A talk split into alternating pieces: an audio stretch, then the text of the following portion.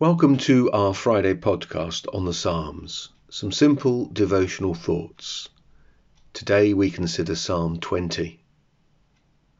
Although the specific situation is unknown, most commentators say that this seems to be a psalm sung on the eve of battle, as David is preparing to lead his army out to war. This psalm is the people praying for their king.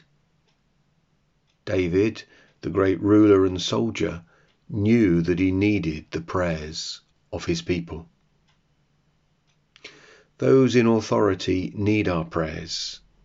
Indeed, we are commanded to pray for them. In 1 Timothy chapter 2 verses 1 to 2, Paul says, I urge that supplications, prayers, intercessions and thanksgivings be made for all people for kings and all who are in high positions.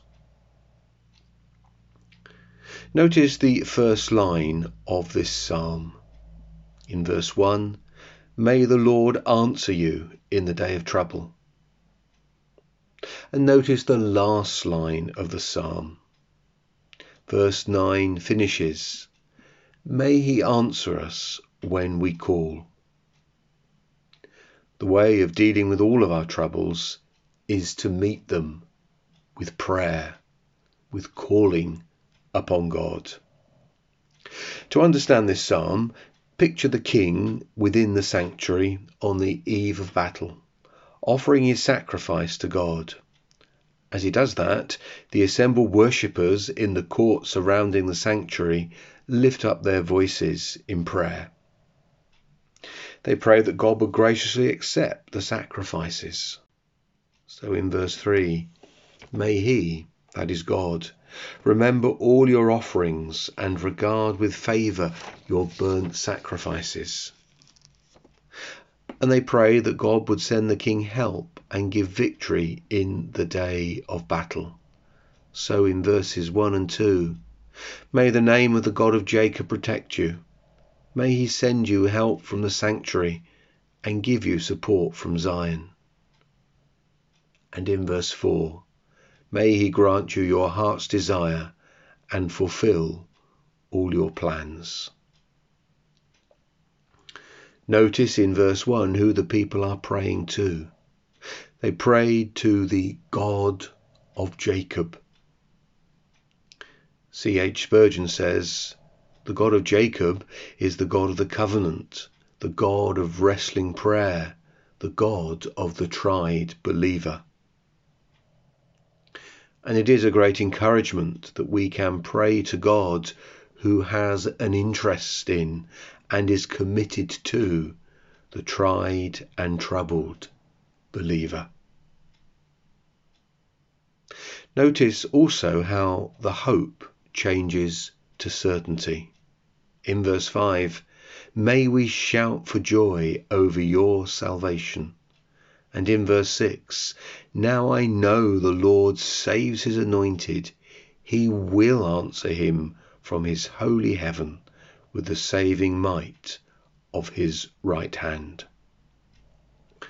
Earnest, committed prayer will often lead to the assurance of an answer. Victory for David will not come through earthly resources, but from God. So in verse 7, some trust in chariots and some in horses, but we trust in the name of the Lord our God. Notice where the focus is in verse 7. We trust in the name of the Lord our God.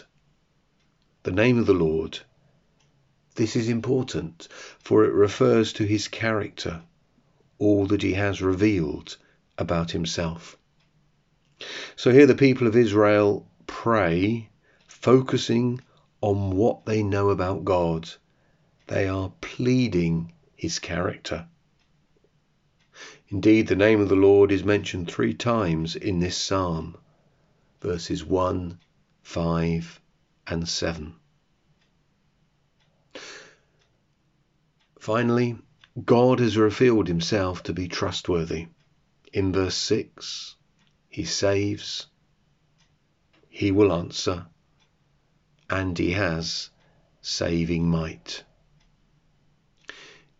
If instead of trusting in God, you trust in earthly resources, here it is chariots and horses, there will be failure.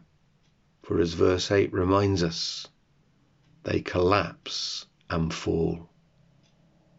But trusting in the trustworthy God, you can be steadfast. In verse 8, we rise and we stand upright.